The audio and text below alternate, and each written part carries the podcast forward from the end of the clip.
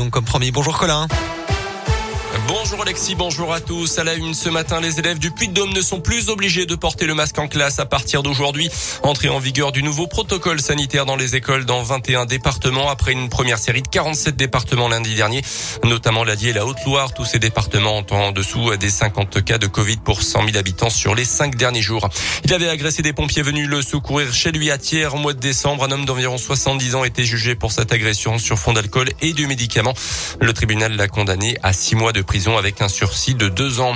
La fin de trois ans de travaux sur la 75 entre Clermont et Lecret. Depuis septembre 2018, cette portion d'autoroute d'une dizaine de kilomètres faisait l'objet d'un élargissement à deux fois trois voies et c'est désormais terminé totalement. La vitesse va donc passer de 90 à 110 km heure à partir de cet après-midi. La société d'autoroute promet confort et fluidité aux dizaines de milliers d'usagers quotidiens.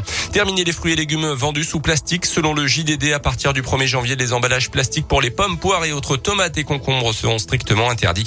Un décret doit être publié demain avec la liste exacte des produits concernés.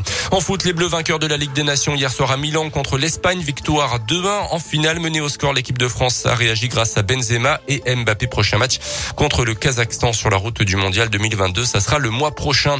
Et puis du rugby pour terminer. Ça va décidément pas très bien en ce moment à l'ASM. Nouvelle défaite du club auvergnat, la quatrième en six matchs de top 14, 22 à 14 hier soir sur le terrain de la lanterne rouge du championnat, le stade français. Clermont qui est désormais 11e du classement.